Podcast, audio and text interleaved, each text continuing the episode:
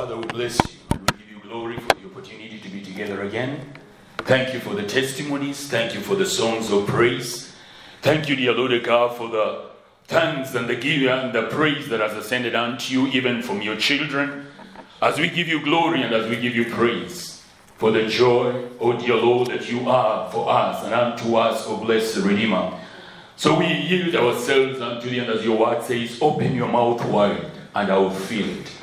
So, Father, we open our mouths wide, oh dear God, even for our spirits, and trust that you will fill us as you manifest your favor and your grace unto us for the honor of your wondrous name, in Jesus' name. And Lord, as we share your word, we send the word of healing across unto our beloved ones. There are quite a number of our dear ones, dear Lord, in our midst who are unwell. Father, dear Lord, you are the Lord our healer. And your word has promised us that how good and how pleasant it is for us to dwell together in unity. You have declared that you command a blessing in that place. So, Father, we ask for that blessing to be commanded in this place now for the glory of your name. That as your blessing is released here, we ask for the blessing of healing. That the grace of healing extends and flows from this particular place to reach every one of our dear ones, every brother, every sister, every child, every family that is unwell this particular moment. We send this healing unto every one of them in the name of Jesus Christ. Any that are mentally oppressed in one way or another, psychological or emotionally oppressed, we break the yoke of infirmity, the yoke of oppression from over them in the name of Jesus Christ. And we send the joy of God into the hearts of your children, that your word be fulfilled, everlasting Father. That, Lord, the voice of rejoicing and salvation is heard in the tents of the righteous. So we send this particular word into them that, Lord, healing be made manifest, deliverance be made manifest, restoration be made manifest for the glory of your name. Let God arise. Let his enemies be scattered. Let those who hate him flee before him. Let every scheme and endeavor of the enemy against your people melt like wax, O dear Lord, before the fire, in the name of Jesus Christ, as you arise and your glory reaches out unto your beloved ones for the honor and for the glory and praise of your wonderful name. In Jesus' name. Amen. Praise God. So, quickly, I would just like us to look at a few thoughts with regard as we remember Christmas.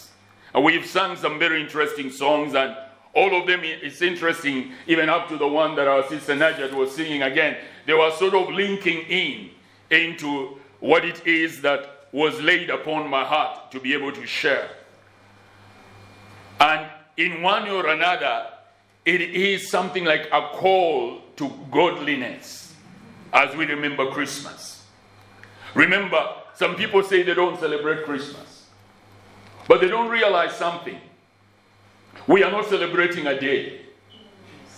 It is not the day that people have fixed to say that this is the day Christ was born, because maybe he was never born on that particular day anyway, after all is said and done.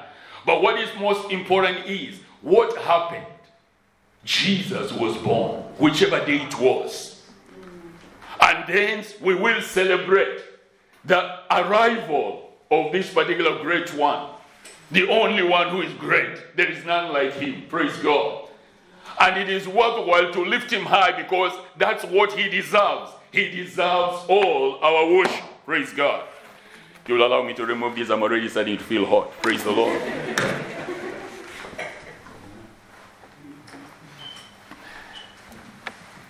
All right then. So the, the issue of Christmas, it is specifically to remember the glory of that one the one who has redeemed you and I from the power of darkness, and he has given us life. He's given us purpose to be alive.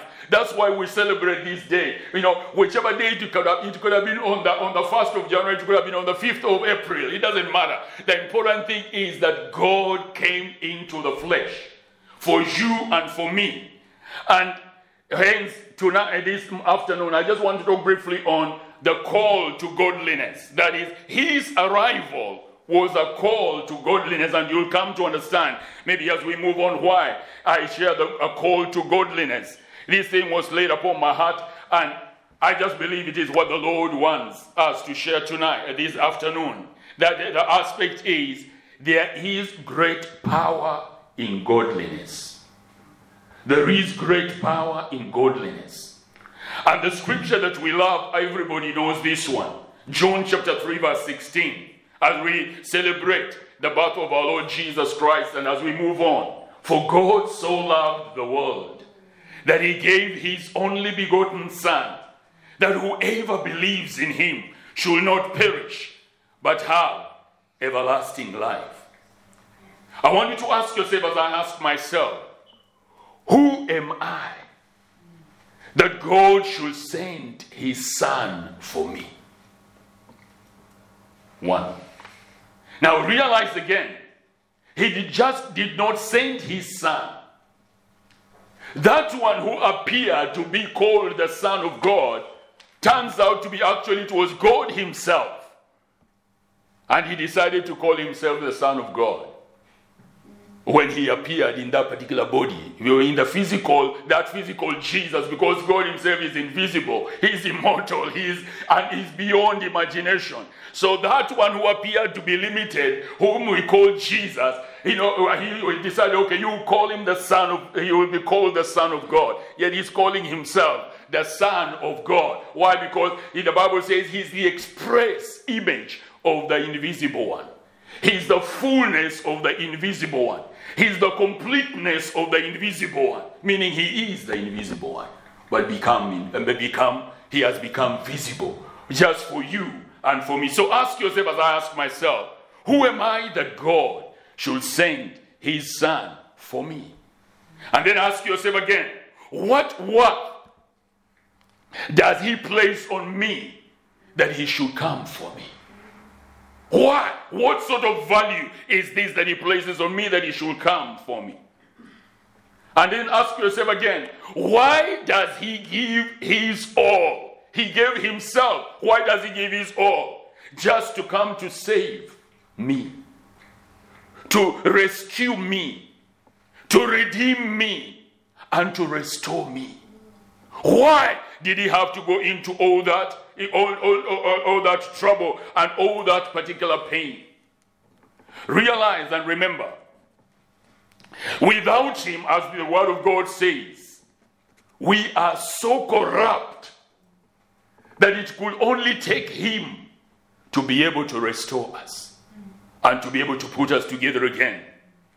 There is no goodness about us that will ever give us an opportunity to be able to inherit that particular eternal life. Nothing about us. Why? Because we were corrupted to the core. In our spirit, our soul, our body were infiltrated with the dirt of the enemy, whatever it is that happened in that particular Garden of Eden. You can imagine how powerful that corruption was to the extent that up to now, every child that is born is corrupt the billions that have passed throughout all, it, uh, all, all, of, all of mankind's life, every single one has come out corrupt. Corrupt, corrupt, corrupt. Everyone that is born, and there are so many that are born every day, every second of the. Oh, we usually go to the statistics. We are told there are so many that come out, you know, coming into the world, but every single one of them corrupt. None of them comes out clean. Only one ever came out clean. His name is Jesus. Amen. Hallelujah. Amen. And here what Paul tells us in Thessalonians, 1 Thessalonians verse, chapter 5, verse 23 to 24. He says, Now may the God of peace himself sanctify you completely, and may your whole spirit, soul, and body be preserved blameless at the coming of our Lord Jesus Christ. He who calls you is faithful who also will do it. Realize, he essentially is saying the issue of your soul, your spirit, and your body being made blameless is not your work. He is basically saying he is the one who is sanctifying us, setting us apart. And in setting us apart, he again goes and says, He is faithful, he will do it. There is great power in godliness. And that's why God has committed Himself to you and to me to reach out, to be able to restore that particular character of godliness in you and in me because there is a reason behind it and that's why he sends our precious jesus to come and uh, to come and you know be born in our midst in, in such a such, such a world as this one now realize quickly i love going back to i love going back to the beginning realize I, I, I, almost every now and then i refer to it earth was a paradise before the fall. And why do I say earth was a paradise before the fall? First of all, when I sit and meditate on the wonders of heaven, there is something that always occurs to me. Why is heaven so good? And I want you to ask yourself that question. Why is heaven so good? And I always come to one conclusion, and that is it is because God is so good. And out of His goodness, there vibrates an energy or a vibration that, you know, it as it, it goes to the expanse of heaven, the heaven where the Father, where the presence of God abides and dwells, as it proceeds from Him and goes out it renews, it revives, it revitalizes, it reinvigorates everything in its path.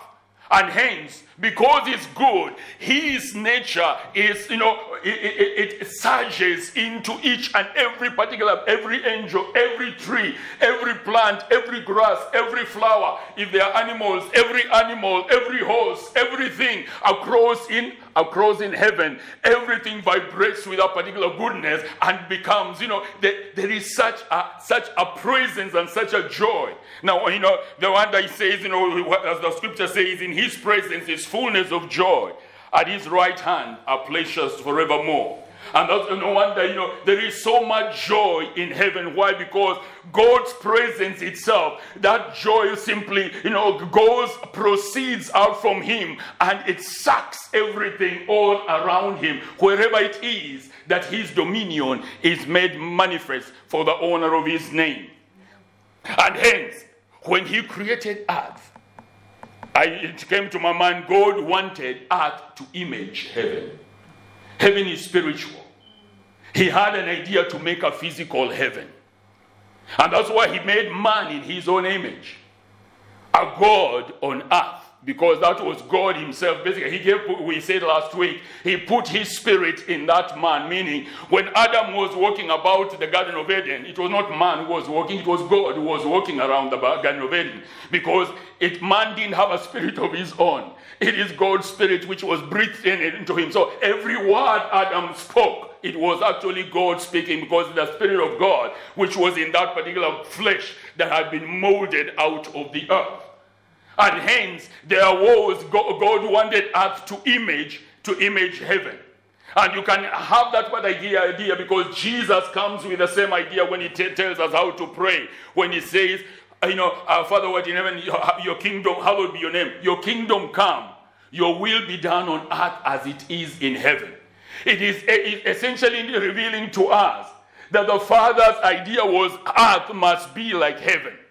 That it was his original idea, and that remained his idea. That's why he sends Jesus. And so, where his image, you know, his image can only dwell in a place similar to where he himself dwells. That is a thought that came to my mind that his image will only be because if he plants his image here, it means the surrounding must be similar to where he himself is. And so, similarly, his image comes in to be in a similar place where he dwells. Now, we know God is light, and that means his image is light as well. Meaning, Adam was like a light in, on earth or in the universe. In the physical world, Adam was a light just as God is light. He was an image of God. You and I, we have been created in that particular image. And so he shed the light across the whole universe from earth, from his station on earth.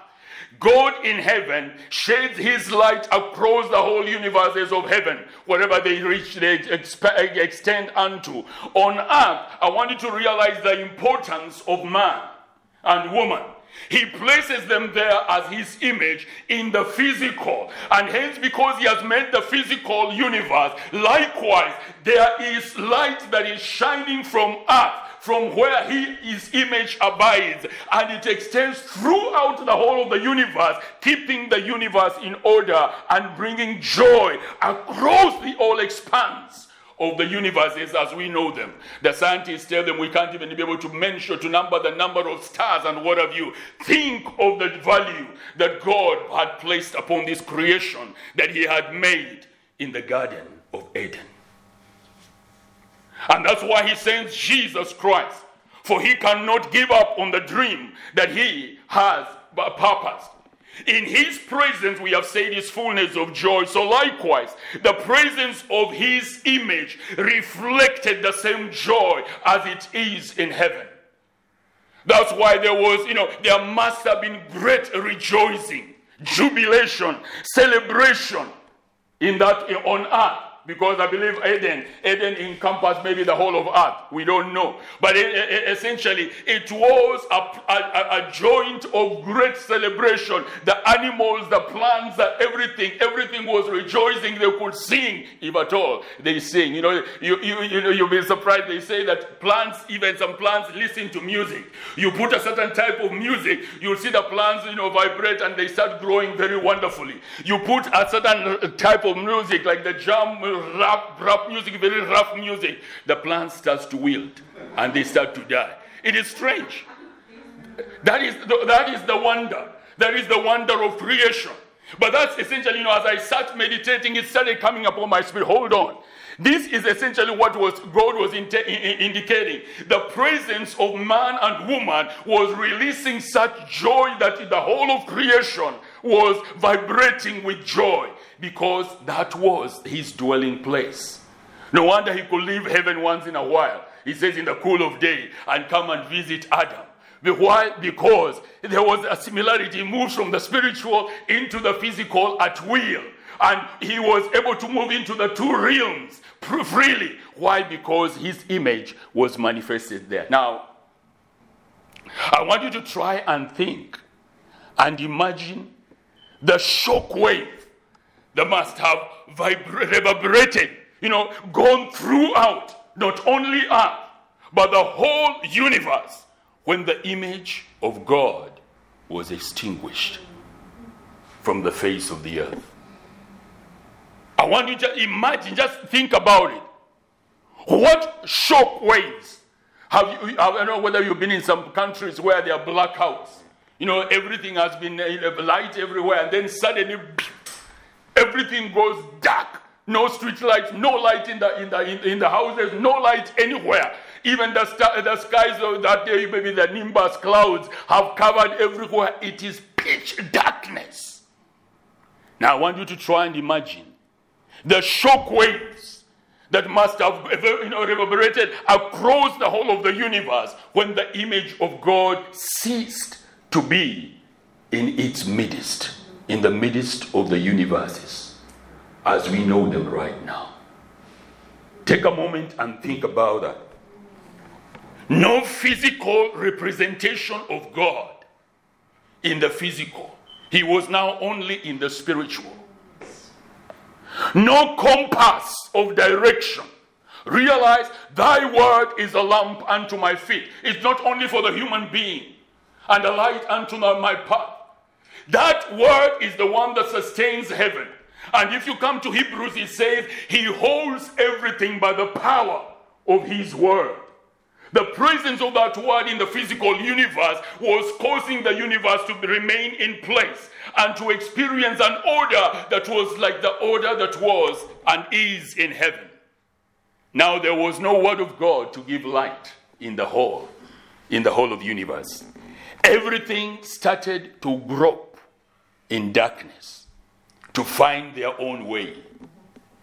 Be it Earth, be it Mars, be it Jupiter, be it wherever up to the sun and all the stars.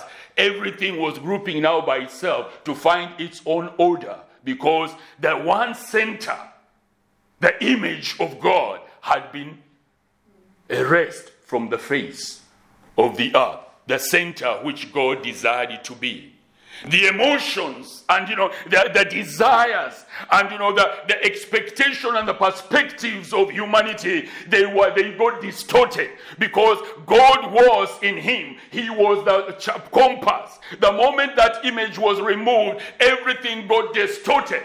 And you know what happened? The rule of what we know the rule of the jungle no wonder it was enacted. You know what the rule of the jungle is?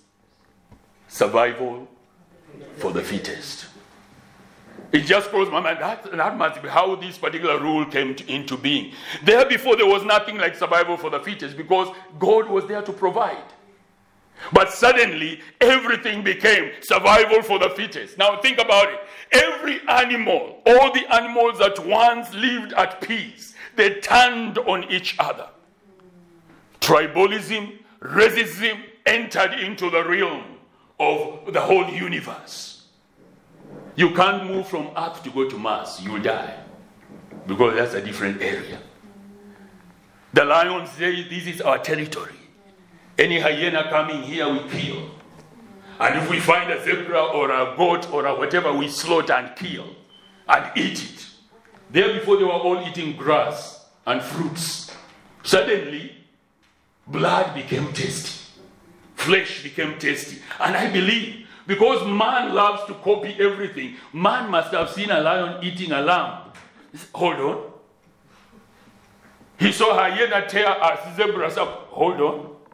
What could have been happening? Maybe he went to try to chase it away and realized, hmm, it tastes good, it tastes good. So hence, man started eating meat and what have you. I don't think man started eating meat just at the time of Noah. No, he must have started before, just before, before Noah. And hence, disorder came into the whole setup of the, of the universe.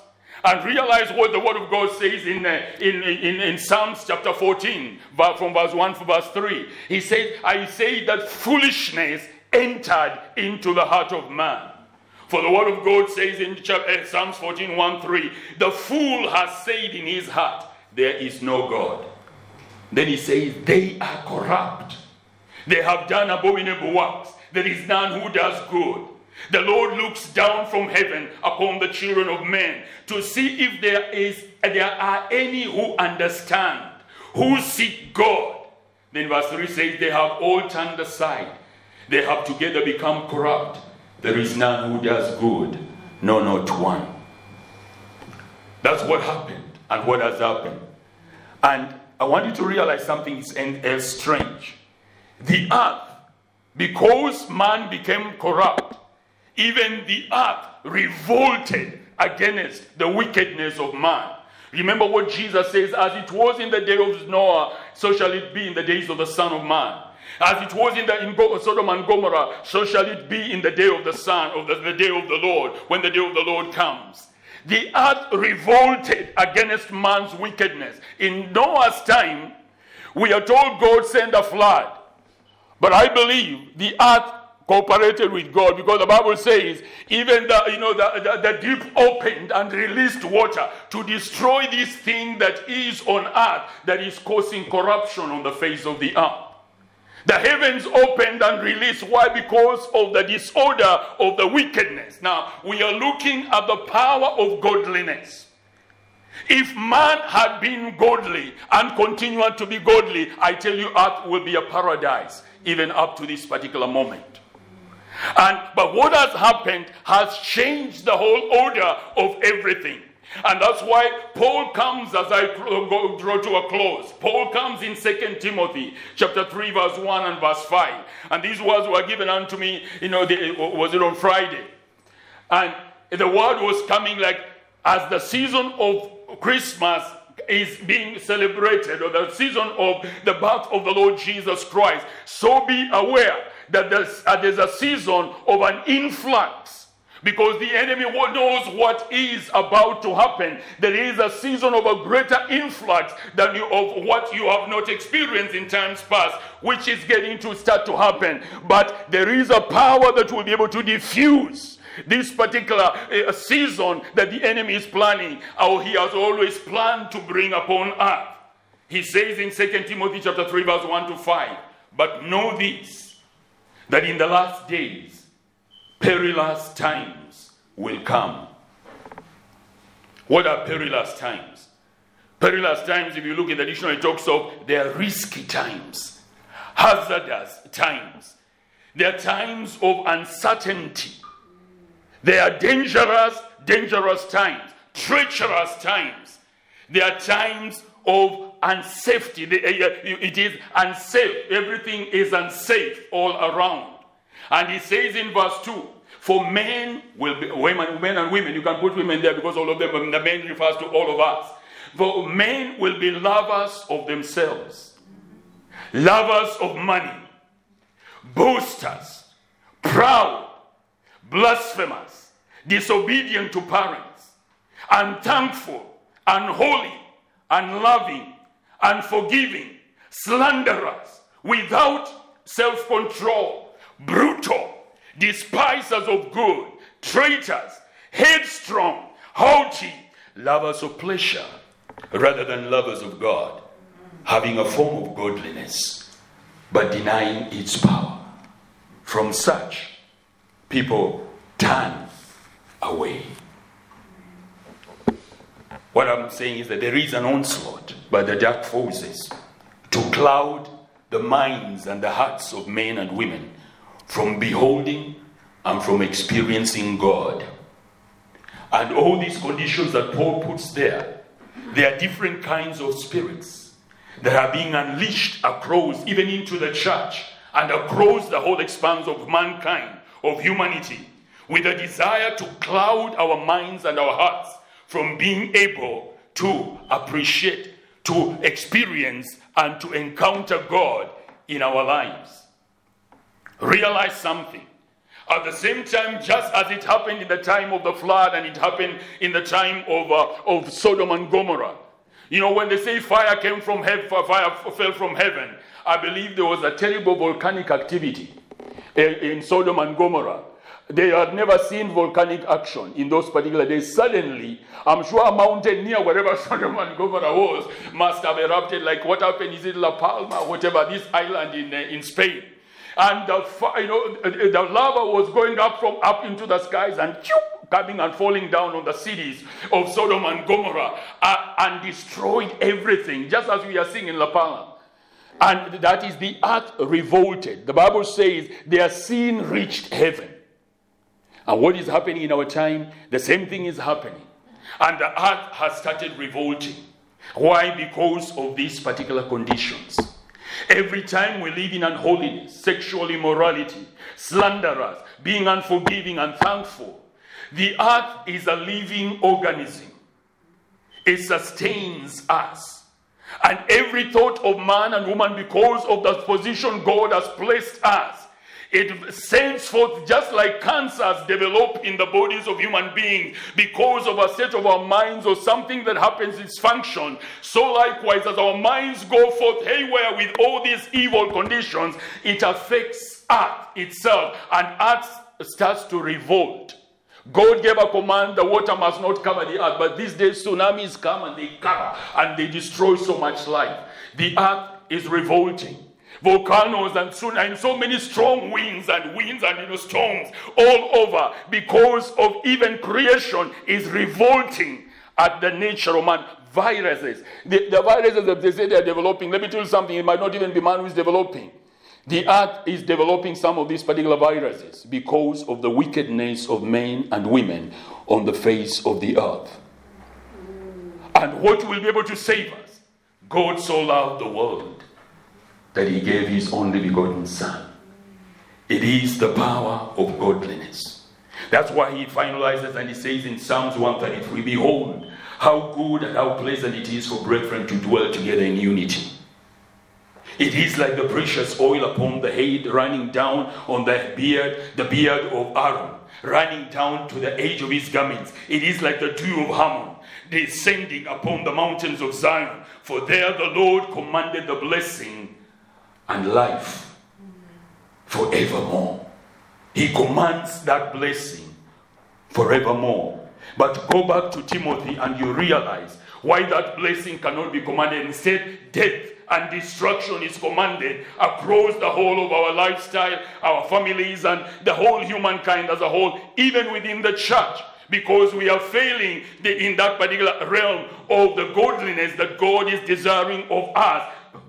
Paul lists them. I don't want to go through them yet once again. Time, my time is already up. I've gone more than I thought I would go. And so I would desire us, as we go to a close, I just want to ask you this one, one thing. Remember, there is a power of godliness. I've not been able to expound it uh, deeply, but there is a power of godliness which is found in believing in the Lord Jesus Christ.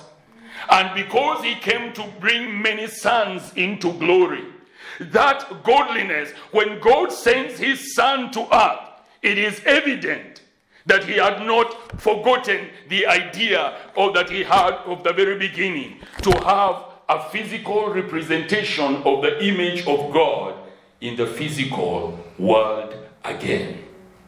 That's why Christmas is very important. He brought his image back so as to restore, to bring a light again into the world, to bring the compass again into the world, so that the universe can have an opportunity but he came to redeem us because the word of God says, and this is the final scripture, as he says in uh, uh, Second Peter chapter 3 from verse 10. Are you listening? It explains itself. But the day of the Lord will come as a thief in the night, in which the heavens will pass away with a great noise, and the elements will melt with fervent heat. Both the earth and the works that are in it will be burnt up. Therefore, since all these things will be dissolved, what manner of persons ought you to be in holy conduct and godliness? Looking for and hastening the coming of the day of God, because of which the heavens will dissolve, being on fire, and the elements will melt with fervent heat. Nevertheless, now listen to this. Nevertheless, according to his promise, we look for a new heaven and a new earth in which righteousness dwells. The Father didn't lose his dream. He still wants a physical heaven and a physical earth in which righteousness dwells. And it is believing on Jesus that brings about that. You and I, as we believe, I want you to ask, maybe some of you are online. Do you believe on this Lord Jesus Christ?